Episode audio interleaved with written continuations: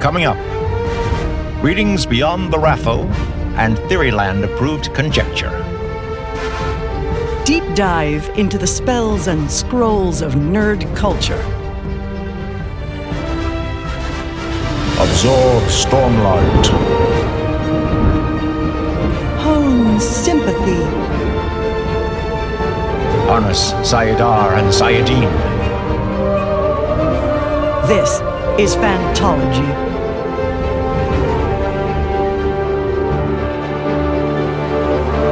You may have heard of us.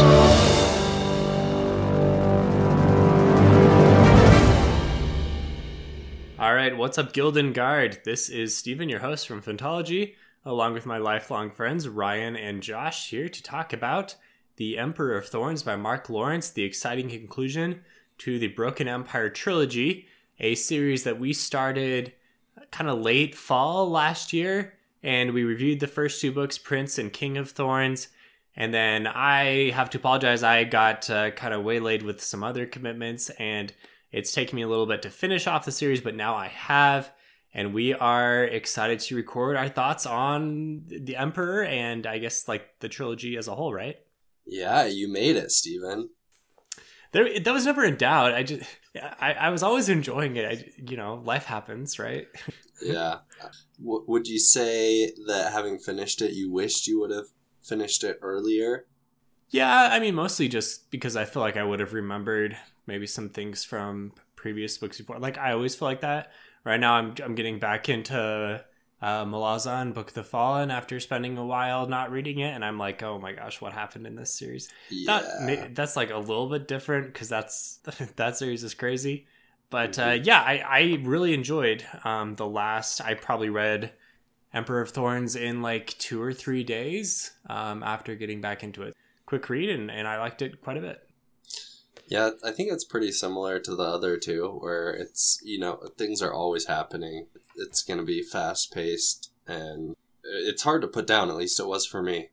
Yeah, fully agreed with that. I, that's why I was surprised, you know, that it took you so long to finish it because I I was very compelled to keep reading right after I finished Pr- or King of Thorns, and then I just kind of burnt through Emperor of Thorns. You know, these aren't super long. They are they are heavier books, and I think that's something we've you know we'll obviously talk about. Uh, takes you know maybe a little bit more uh, more investment emotionally, morally, we'll say, uh, to get to get through these ones. That's a very good point. And uh, so I was looking through, kind of perusing some different uh, reviews and things uh, after finishing, trying to get a sense. You know, I, I like to to get a sense for what others are saying out there because there's a lot of people that are smarter than I am writing about fantasy books. Uh, it just kind of helps me like settle some of my thoughts.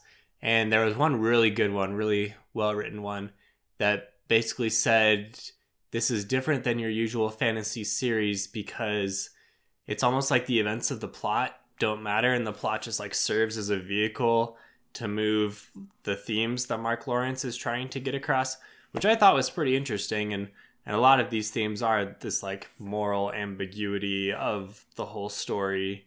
So I like I don't know, what do you guys think? Like do you, were you I think the plot is interesting for sure, but I, I kind of think this review had a good point because at the end of the day, it's the it's more of the themes and I, somewhat of like the resolution, but a lot of the things like the plot events that happen throughout the middle of the book are forgettable or just like not important. Like it, it, they're not the focus of the story. Yeah, I I don't think that's wrong, but I don't think that this is like the prime example of a book doing that. You know, I think for example, we just read uh, books, uh, book the books of Babel, and I think that that uh, that those books are much more so that the plot is not the focus. Like I'd say the plot is more of a focus in the Broken Empire series than the books of Babel. You know, Mm. I, I I I don't think that that's wrong, but I think out of series that does that do do that, this isn't like one of them that really doesn't have a plot. You know. Yeah, I mean, I- I don't know necessarily if I would agree with that. It's hard because I want to know more of themes which that person puts put put forth that that they felt that it was moving that this plot is mainly moving forward. Or I mean, uh, the plot is just Mhm. a vehicle to to put forth these themes. I mean, thinking back over the grand scheme of the Broken Empire as a trilogy, I I I can't really put my finger on like one main theme that I felt that, that Mark Lawrence was was strongly trying to put forth. I don't know. What do you guys think? So we're gonna do spoilers for the book. So if you haven't read the book yet, um, we're we're now gonna be talking about detailed events of the story. And uh, okay, Josh, go ahead. What do you? Well, like you said, um, I think a main one is obviously how much can we judge people for the evil that they do.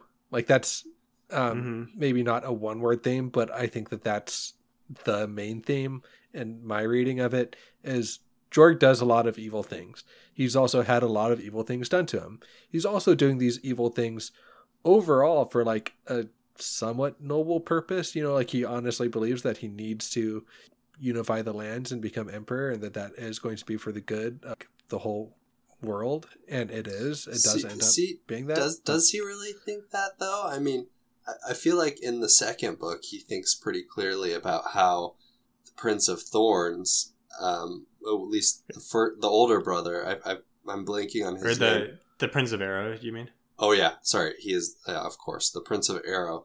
I, I I Uh-huh. feel like Jorg thinks like, wow, this guy is like, he really wants what's best for people, and Jorg is almost spitefully going to try and take the throne from him. Well, well, I think we had this debate in the second book is if he because we we came away assuming that he knew that the u- usur, usurpa, usurpation usurp, usurpation that sure. he, I, that he knew that that had happened and I I got input I don't I don't know if it was when we were talking but or somebody on Discord that he would have he would have stepped aside for the other king of air. Um, Yeah. Was that Hmm. was that us talking? Like I think that that was left That sounds- ambiguous. That sounds familiar. I think I think by the end of the book he had enough character growth that he he would have done it if it was um, if it was the good brother. I think not Egan is is Egan of Arrow the brother who who is who takes over at the end. It's Egan and uh, what was the the other one was Orin? I think Orin is the Yeah, Orin is the righteous one. and Orin. Egan- Orin's yeah. the Orin's the good one. Egan Yeah. is the crazy one.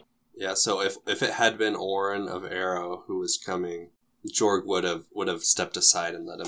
And maybe that says something about the character growth of Jorg. And so yeah, maybe maybe in this he's he, he does have a genuine belief because at this point he has more kingdoms than anybody else does, right? And more more Yeah. votes at this uh, Mhm. what, what's At it the called? congressional. at Congressional. the congression. Yeah.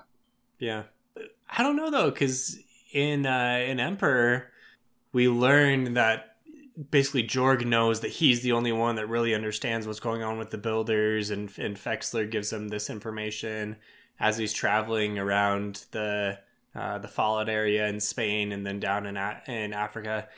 Like he's the only one who understands what's really going on here, what the what the real stakes at play are. So, do you think that he would just let Orin of Arrow just kind of continue on Well, with the same that- old thing? Most of that happens after the ending of book two. Um, no, but it was five years ago. Was that after book two? Yeah, it picks up after. Yeah, five years ago picks up pretty soon after the events of book. I'm not sure about that. Okay, I, I read I several. don't- I read several summaries and they all said that. So How could that be though? Because he's learning stuff about the Prince of Arrow, and like the builders say that they're going to back the Prince of Arrow, but Jorg would have already have taken care of the Prince of Arrow. Um, okay, I could be wrong, but the the current like the present timeline of this book is definitely what like two three years after the end of king? But i think the five years because the five years ago picks up from the plot line because king also does the same thing right? Because he gets the gun from fexler. He gets the gun from fexler in the five years ago time. He gets him out of stasis and he grabs the gun and then he uses the gun to kill prince of arrow i i'm i'm i'm not i'm not with you here josh okay. I think we should trust Steven on this one, being the one who's read the most. It makes sense, though. I, I do remember in his flashbacks in this series, he's when he goes to meet with um, mathematician or math magicians, that they're Yeah. talking about how most of the formulas show that Orin of Arrow will take over, right? Yeah, this does say um, this does say in the uh, it's after Prince of Thorns, but before King of Thorns. You're right. Haha. All Yeah. right. My bad. Point for point for me. Yeah. Uh, where where were we? Be, like, what was the what was the discussion line before we Oh, got? if he if he would have uh, if he would have let Oren take the throne. This is a Yeah. pretty big tangent to a tangent. So right. I, I still think when we were talking about themes, I still think overall a theme of the book is um, are evil actions justified if they're for like for the good of if what what's the what's the philosoph- philosophical Like the argument? gr- the greater good. yeah, argument. Justify the means. Yeah, like Mhm. so there there's that and then there's the um can like can Jorg grow enough to be able to do what he needs to do from, you know, hmm how he was broken as a child and we get a lot more insight into that. It just seems like whatever you think, however you think, however bad you think Jorg has had it, he's like actually had it worse. You know, he's had like every pretty much every sort of trauma that conflicted on someone. Yeah. Um and so there's that theme too of like uh of that trauma impacting him.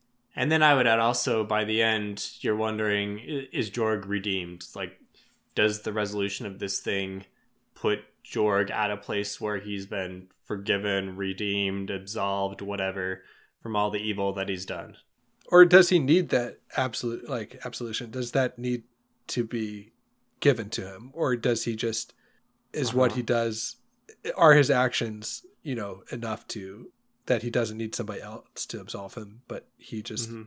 Can absolve himself because he does do things that he really struggles with even if he like when he killed the his When His he kills brother, stepbrother, Will- uh, Yeah. Deegan. Oh, Deegan. Deegan. Oh, yeah, yeah. No, Yeah. William's the other brother. when he kills Deegan, like that breaks him, right? So like there are some things that he doesn't really think he can be redeemed for, and he has to struggle through that. I think I mean I think it's different than a lot of other fantasy books where like the y- you can read it pretty deeply and really consider these types of things and it's there's a subtext to the to most of the series where like this is being explored whereas your typical epic fantasy has a lot of themes and cool ideas and stuff but there's not this like running philosophical commentary um, throughout. Maybe one of the this is probably totally um, totally my thought, not intended at all by the author at all, but maybe the broken empire needs somebody just as broken in order to make it whole again. Maybe Orin of Arrow, although he could have probably unified the the different empires, I don't know that he could Mhm. have neutralized the threat of the builders' machines or the or the artificial intelligences because I've for what maybe he I don't know he just didn't have the same experiences that Jorg did.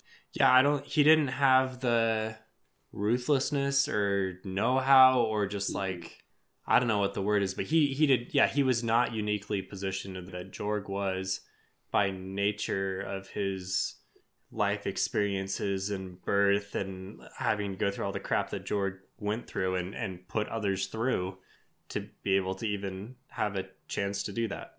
And he wasn't it seemed as capable at throwing off the throwing off the kind of the machinations of those people behind the scenes like Sageous and you know because Sageous tried Mhm. to control Orin and ultimately he wasn't able to but then he was able to take Egan and kind of topple topple Orin and and take over that way and Sageous tried to control Jorg a, a few different ways, and Jorg was always never having it. And and if I guess if if Jorg hadn't have given in to if he or if he had given in to Sageous, we would have just been right back to just warring kingdoms warring against each other. Empire never would have been unified. It probably would have everybody would have been nuked by the artificial intelligences. So I don't know that I don't know that in my mind Jorg was redeemed. I think that he he is a mixed bag. He did a lot of awful, atrocious things that it's very difficult to redeem from, and I think that at the his his fate at the end of this book is the only way that it the series this trilogy should have ended. Josh, I remember when you finished, I think either you or Ben said this. Uh, one of you called the other one right away and wanted to uh, talk through the ending, right? And I'm sorry for the the subtle twinism Yep. there, but uh, what what like what conversations were you guys having right at the end? a lot of it um focused around just if it was cathartic or not i think you know was this was this the ending like ryan said that that jorg needed um was it the ending that the world needed and just like kind of the meta-ness around it you know like we were kind of talking through you know what exactly does the wheel represent you know what what um and what implications does it have for the for the world moving forward. So it, it was mostly centered around that kind of stuff. And and with um i don't i um i can't remember if ben knew like if he got the foreshadowing or not with will being the the dead king.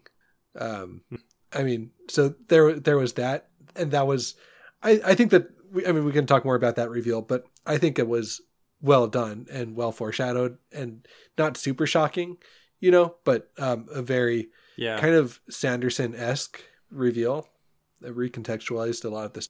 Hmm. Do you want to talk? Do you want to talk about that now, or should we talk about the the wheel and the meta ness of the ending now? I, I want to talk about talk about the dead king being William because on my Okay. first read through, I did not expect it at all, and so obviously this this most recent read through was my second one, and I saw it coming a mile away. But Stephen, you commented on our Discord that this you predicted this and you thought it was pretty obvious that this was foreshadowed which wasn't my experience at all. I mean i, I could see how obvious it was reading it the second time but it, it caught me hmm. by surprise.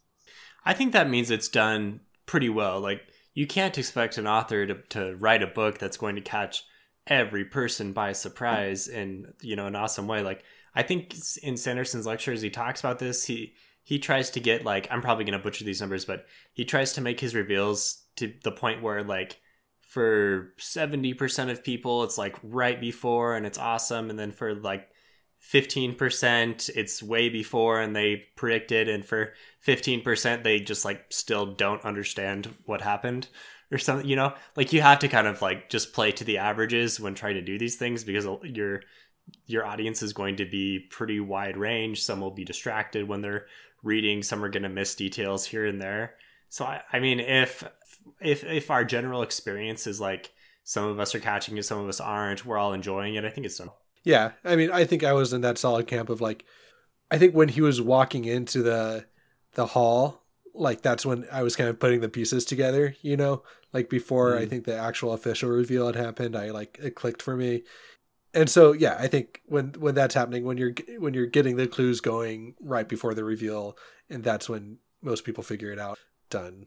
I do have to say, usually I am not the person uh, from Fantology to be picking into the, you know, cluing into these reveals before they're happening. So I was kind of surprised. Like, I figure if I if I thought something was obvious, then like everyone else would have as well. Because for whatever reason, I just don't usually pick up on these things as I'm reading books. I'm like way too immersed. But yeah, as soon as Chella showed up and she, basically as soon as Chella realized who the Dead King was, I also did because she says a couple things like, "Oh, the Dead King is younger than you," uh, to Jorg, and then there I think that's I think that's when comments it hit me too. I think Well, that's well, that that's well that's was well that before he earlier in the book. in then. Maybe not. Yeah, yeah.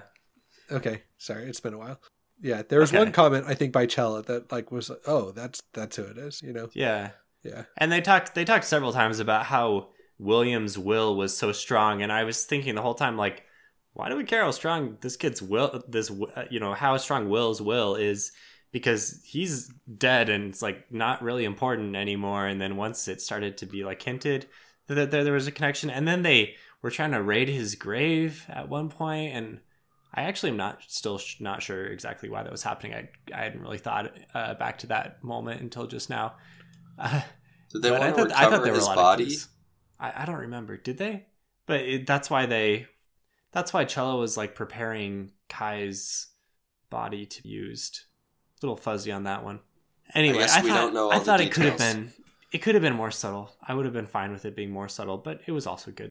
I will say in general though, Will being the Dead King, I don't know if I buy it. Like this kid is really that special and he died in such a unique circumstance that he's going to be taking over all of the like Well, all of the powers of the dead and It's a, it's a good foil to foil, foil to Jorg. I mean, Jorg does the same thing in the land of the living, and yeah, yeah.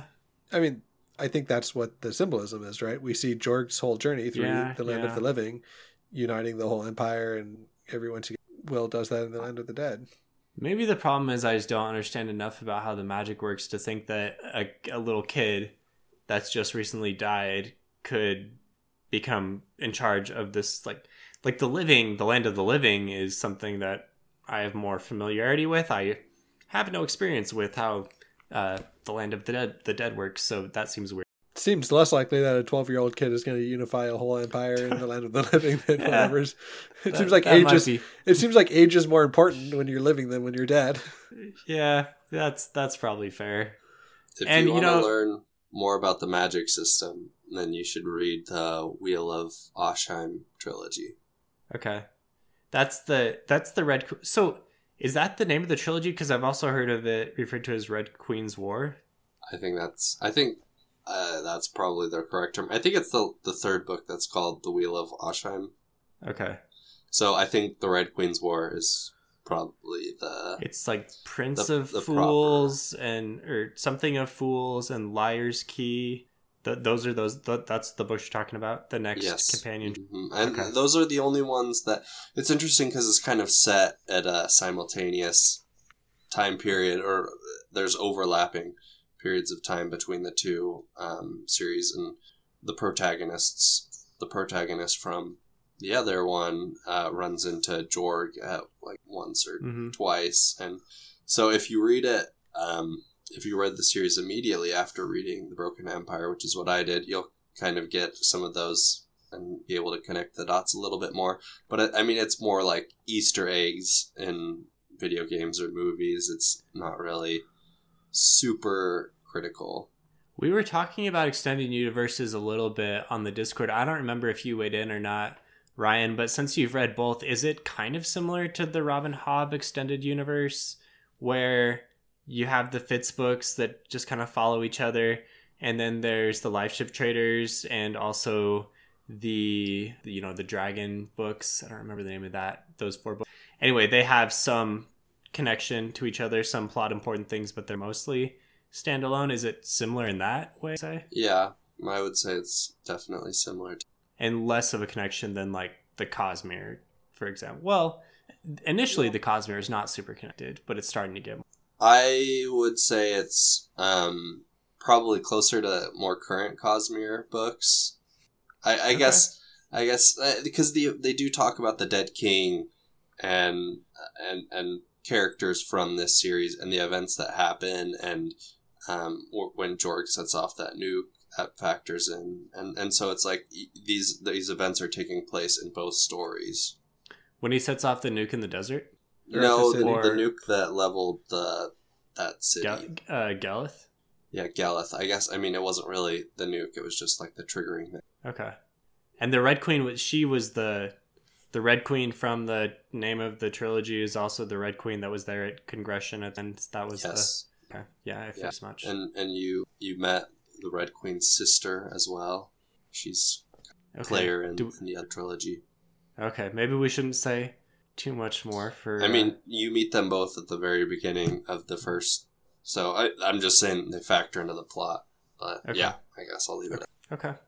I know Josh you just started uh, Book of the Ancestor and I'm I've been meaning to start that one as well. But I can't until I finish Memories of Ice. Uh, Ryan. Good dedication. Yeah. yeah. Well, I mean, be- at this point, you're getting Jake's Jake's catching up and passing you. That's why I'm so motivated to continue reading. And if you ever need Steven to be motivated, just pit him against Jake and something, and off he goes. Yeah, I get. I don't know. I get kind of competitive. Just give me a rival, and I'll I'll go Jorg on them. Um, I, for the record, I've really liked Book of the Ancestor. I'm about three quarters of the way through. Nice. Yeah, I, I think I could see us reading a lot of Mark Lawrence. So if you're a fan of Mark Lawrence and you happen to have found this uh, review, then tune in to join on join Discord. Maybe I'll make a Discord channel just for Mark Lawrence verse because seems like they're all interconnected. We may need a place to discuss all these books. So anyway, hop on our Discord and uh, let us know what we are way wrong on or what thoughts we may be. I mean, I've already been way wrong on something if we didn't cut that out. So no, that's staying. That's for sure No. staying. We're leaving that in. They need to know we're mortal, that we make mistakes, right? Because that never happens. uh, All right, so should we just kind of like go back through some of the plot uh, points here and, and talk through the book? So, towards the beginning, one of the uh, the really like the first big thing that happened is the the attempted assassination of Miana by the agent of the Pope, and Jorg is like dream walking along with them. And I thought this was an exciting way to start the book, although I was a bit disappointed that the whole plot line with the Pope, like I guess that's where I would. That's a plot that I would point to. Be like, you know, what was really the like this one didn't seem to have much importance on the final outcome of anything. Really? I mean, the Pope tried to kill Jorg's wife and unborn child. Don't you think that played a part in Jorg ultimately killing the Pope? Yeah, but what was the point? Like, I didn't see the importance of Jorg killing the Pope. I guess. I mean, it was just another. I- think it shows Jorg's ruthlessness, right? He's he's re- maybe redeemed in some aspects and learning and growing as a character, but in other aspects, it's like he's he is still the same ruthless Jorg who's doing whatever it takes. Like you see it when the Gilded Guard aren't doing what he's asking, and so he's like, "Boom! I'm gonna kill you. I'm gonna kill that captain." And then the next one's like, "What? What? Like, uh, wait!" And then he doesn't he kill the like, the yeah, he kills like three or four people or something. he, so he's just killing people to get his way, and I mean, and then and then again, he, so he kills the Pope, and then later on at Congression, he's just killing people who aren't voting his way. That's something that Orin of Arrow never could do, and that's Jorg's way of unifying the broken empire. Just kill everyone that doesn't agree. Yeah, I mean, I, I agree with you. It, it definitely serves to give Jorg some motivation and, and cement who his character is. But I think I already know that about Jorg. And at this point, like in the latter stages of the book, I really just cared about what's going to happen at Congression and how do we resolve the conflict with the builders and with the the dead king and the zombies that are coming to kill everyone. Like those are things I care about. And then there's still this like lingering side thing with the church. And i don't really care about that. Like that didn't seem to really factor into the final thing.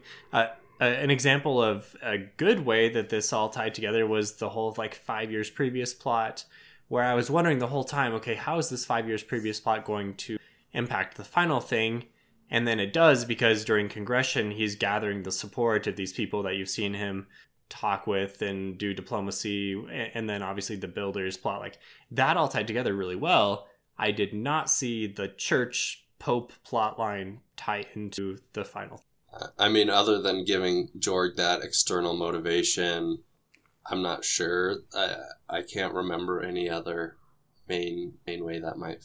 yeah some good some bad for me. I, like not i, I guess I'm, my, my point is that not every plot point really seemed like a earth-shattering thing. A lot of it was just a, a lot of i felt like a lot of the plot was a view of themes. I kind of agreed with that uh, review that i okay um the five years earlier plot was there anything there that really jumped out at you guys other than the slow revelation into what was going on with the builders? And because i thought that was interesting and and that was like the majority of why we were interested Yeah, that was always hard for me not to have that be too meta or nebulous. Like the um oh what's his name? Flet uh Felix? Fexler. Fex yeah, I always like read it as Felix, Flex, but Flexler? yeah Flex, flexler yeah. or was it fexler was that Fex- two Fex- words Fexler. Fexler. one l one l okay Yes. Anyway, like I enjoyed him as a character, but I don't know if he was like the best character to get super involved, uh, super not involved, but interested or engaged in that storyline. Um, so I kind of because he was struggled with it. basically a no one he was like a he was the he was the third string builder and didn't really know anything too important Yeah, and just his overall personality, I guess, wasn't super engaging. I thought it was he had an interesting person. Or his story was interesting. I mean, I don't know.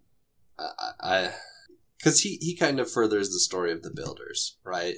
That's how Jorg ends up getting a lot of his intel on what's going on is by talking with Fexler and figuring out Fexler's story, and I think he learns about the technology that then prepares him a little bit more at Congression. Yeah, but I felt like that that's the thing. I felt like that was his only purpose was just to be that conduit to help us get that information. Whereas like if I would have been super engaged with wanting to get the backstory on this character, then maybe that information Mm. could have been a little bit more engaging, presented a little bit more well. This is like a not a huge knock on the series. Like overall, it doesn't really factor in, but it's something that could have been polished up in my mind. So you didn't like the story in and of itself? Yeah, and mostly because it was coming to me through a character I didn't care.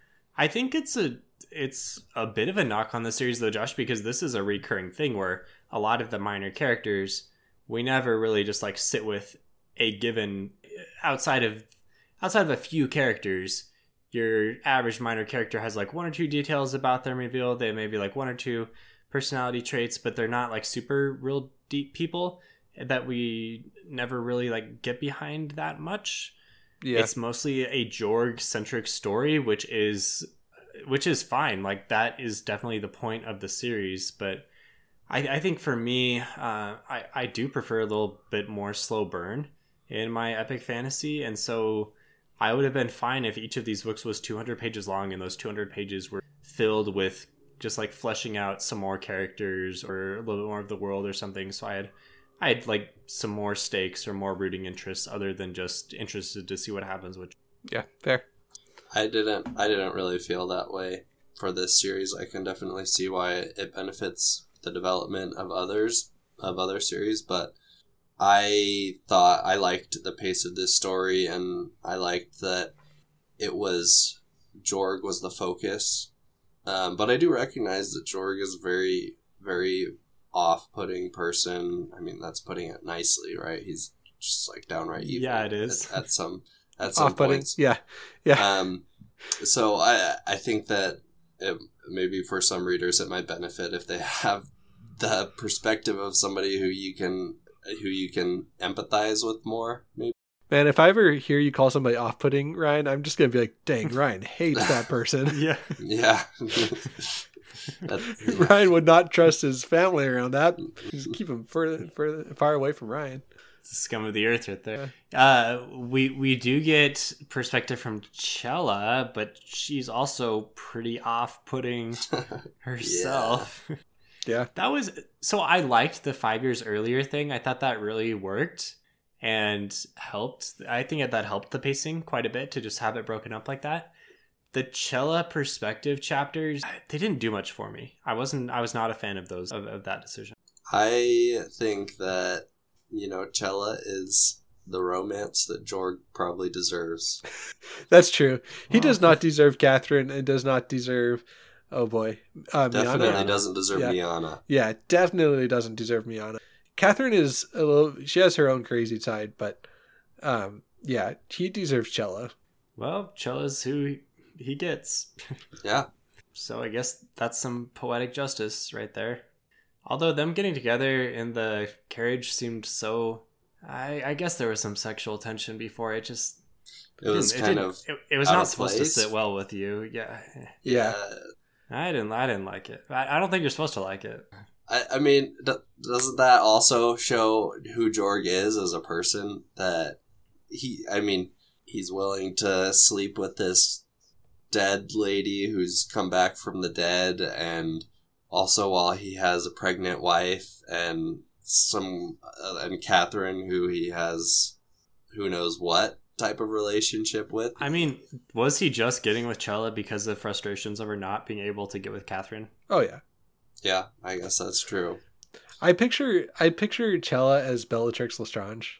Like I, I, I Yeah. Yeah. Okay. just that's that's who I picture as the character. Uh, is Helena Bonham Carter? Is that her name? Close enough. Anyway, Yeah, yeah. Yeah. Helena Bonham Carter. yeah, as, Yeah. as as like that character, but like in the Bellatrix, you know, get up and everything. So yeah, I guess that would be like if Bellatrix were to like have a scene with like Fenrir Greyback, where they just suddenly, you know, copulate, mm, mm. you'd be like, well, I guess they deserve each other, but So there's a lot of Harry Potter fan fiction that's uh, that's come up over the years, but Josh has just proposed something that has never before seen the light of day. oh, I don't know, Steven. I do not know. I'm sure that's out there somewhere. we, we could hope it's never seen the light of day. If it's not, somebody should write it. Oh boy. Josh okay. Josh is um his he has a he's an author and his pseudonym he writes some Harry Potter uh, fan fiction. Of a very specific nature. yeah. Yep. Speaking of Katherine, uh, I was a little unsatisfied with. I don't know, like Katherine seemed in the second book. It seemed like Katherine was going to be such a big thing, like this weird connection between Jorg and Katherine was was going to be so important eventually, and I kept on thinking it was, but that. I don't know. Like it seemed like maybe there should have been that should have been the impetus in one one of them dying or one of them doing something that was that that caused big things or uh, I don't know, like Miana was gonna. I think she did kind of like already know that there was something weird going on there, but it, it never really like the, the- I never really saw a big consequence from this. Yeah. It was like, okay, well, there could be a love triangle. How about we have there be a love triangle? You know? Yeah, That's that's I, that's kind of how I felt. yeah. I mean, it, it did seem like most of the more major consequences with Katherine were in the second book, Sageous and all of Yeah, that. Yeah, it really worked. I think it really worked for the second book, but then I guess I was hoping for for a more uh, culminating event here of this relationship. It just kind of just kind of fizzled. Yeah, I mean that that is true. I, I was hoping I was hoping that things would there would be another trilogy that kind of more directly follows up because they set it up a little bit with with Jorg being turned into an AI and his son um, hmm being there, and then they're all kind of living in like similar, like in the same castle, Right. Um, and and so uh, it seemed like he set things up that there could be a a direct follow up on. I don't know if he said anything about it. I mean, he certainly seems to be working on, um, like he's moved on from that. Like he's working on a lot of different characters and different worlds and um, so I don't know if he said that he's ever going back to this or not. At the end, at the very end, is baby William? Is he the emperor? Is that the case? I think he's yes, he's he's set up to be the emperor. I don't know that. I don't know if he's like his mom is regent in his place until he comes of age, or that my impression was that he was emperor and, or would be in the future. Hmm. Okay, I'm looking back. Uh, Jorg Ghost refers to his son Will and says like, "Yes, my emperor." That could be, I don't, that that could just be like playful. That could be the reality. I'm not. Maybe there's more. So, anyway, let us let us know. And that's true, but don't give us spoilers for uh, future series. Please keep it to uh, keep it to Broken Empire. What do you think about Jorg as a father? Because I guess one thing about Katherine that is good is it you know helps to it helps to characterize Jorg in a little bit different light, where you can see like he doesn't disregard every other person, but he just has these like obsessions for people, uh, for Katherine. But then he decides he wants to try to be a father, like he wants to try to to love his son, which is something that he never got from his father.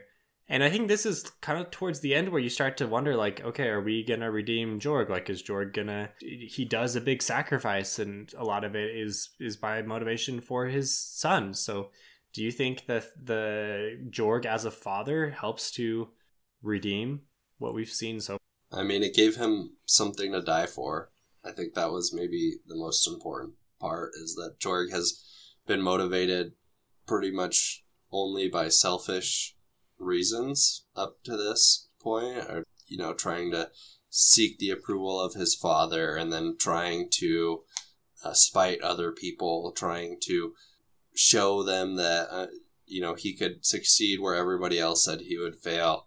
And at this point he's finally thinking about something other than himself and i guess maybe gives him the strength to to die i don't know maybe maybe maybe his learning that his little brother William was the dead king also helped kind of help him try and right that wrong and you know help his little brother move on as well.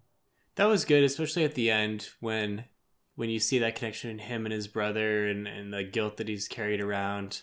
However, I don't understand why like we're not supposed to think as a reader that he actually did something wrong by letting his brother die, right? Like there there was nothing he could have done as a kid. He was trapped in the thorns, but he he blames himself, right? That that is is that the interpretation interpretation you guys had? Yeah, I don't think there's any way he could have done anything, but I think I think it's meant to show, you know, even if something seems so close but it's just out of reach, you're always going to torment yourself. You know, even if there's not, it can still become a torment.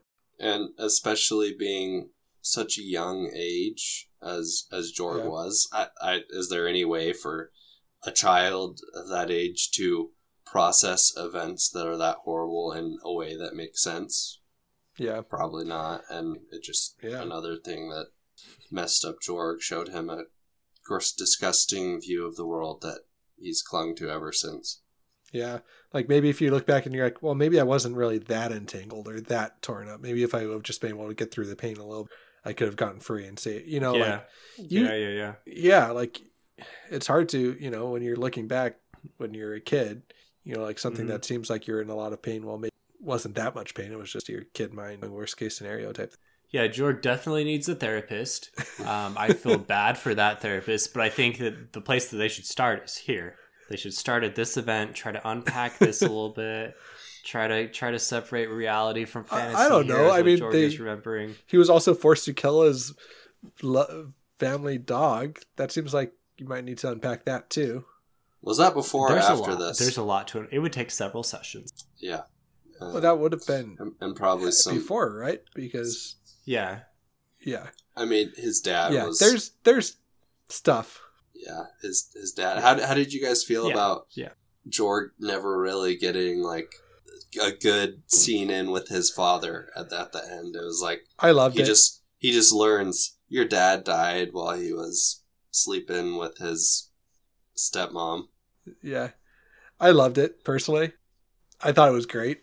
I thought that it was like every, you know, that I don't know. I just I thought it was poetic, and I th- I thought that it um, made it forced Jorg to get closer outside of just killing, either deciding to or not to Mhm. kill his dad. You know, like that's always the cliche is like, okay, is he going to get closure from killing him, or is he going to get closure from not killing him? You know, and but instead this time it was kind of a, you know, like oh nope, you don't even get the chance. I thought it was good in that way. I just thought it was confusing because we never really got a. Yeah, I guess we we're we're just supposed to accept what uh, what the what was told to us, which is that he died, kind of right like in the night, or with his stepmother, or or was he killed in the in fighting the dead king? Like we don't get a we don't get to see it. It's not on camera. I, I just I struggle with with off camera deaths. Maybe that's where I'm. Yeah, Steven's like Steven says if it happens off camera, Yeah. then they're not really. That's dead. right. That's right. This violates my my rule of reading fantasy books. Maybe maybe a, a more direct follow up would resolve that. Steven Steven wants to be in the moment, in the in the throes of passion, when Uh, yeah, that's when his heart yeah. gives out. So I, I think it's that's what Steven's calling for. it, it is a bit ironic that Jorg never got the chance to face one of the main villains in his life, and possibly, uh, you know, if if Jorg's dad had been a better father, maybe he could have helped Jorg process those events in some way that he could have become a rational, functioning human being, or at least half as evil as Jorg is.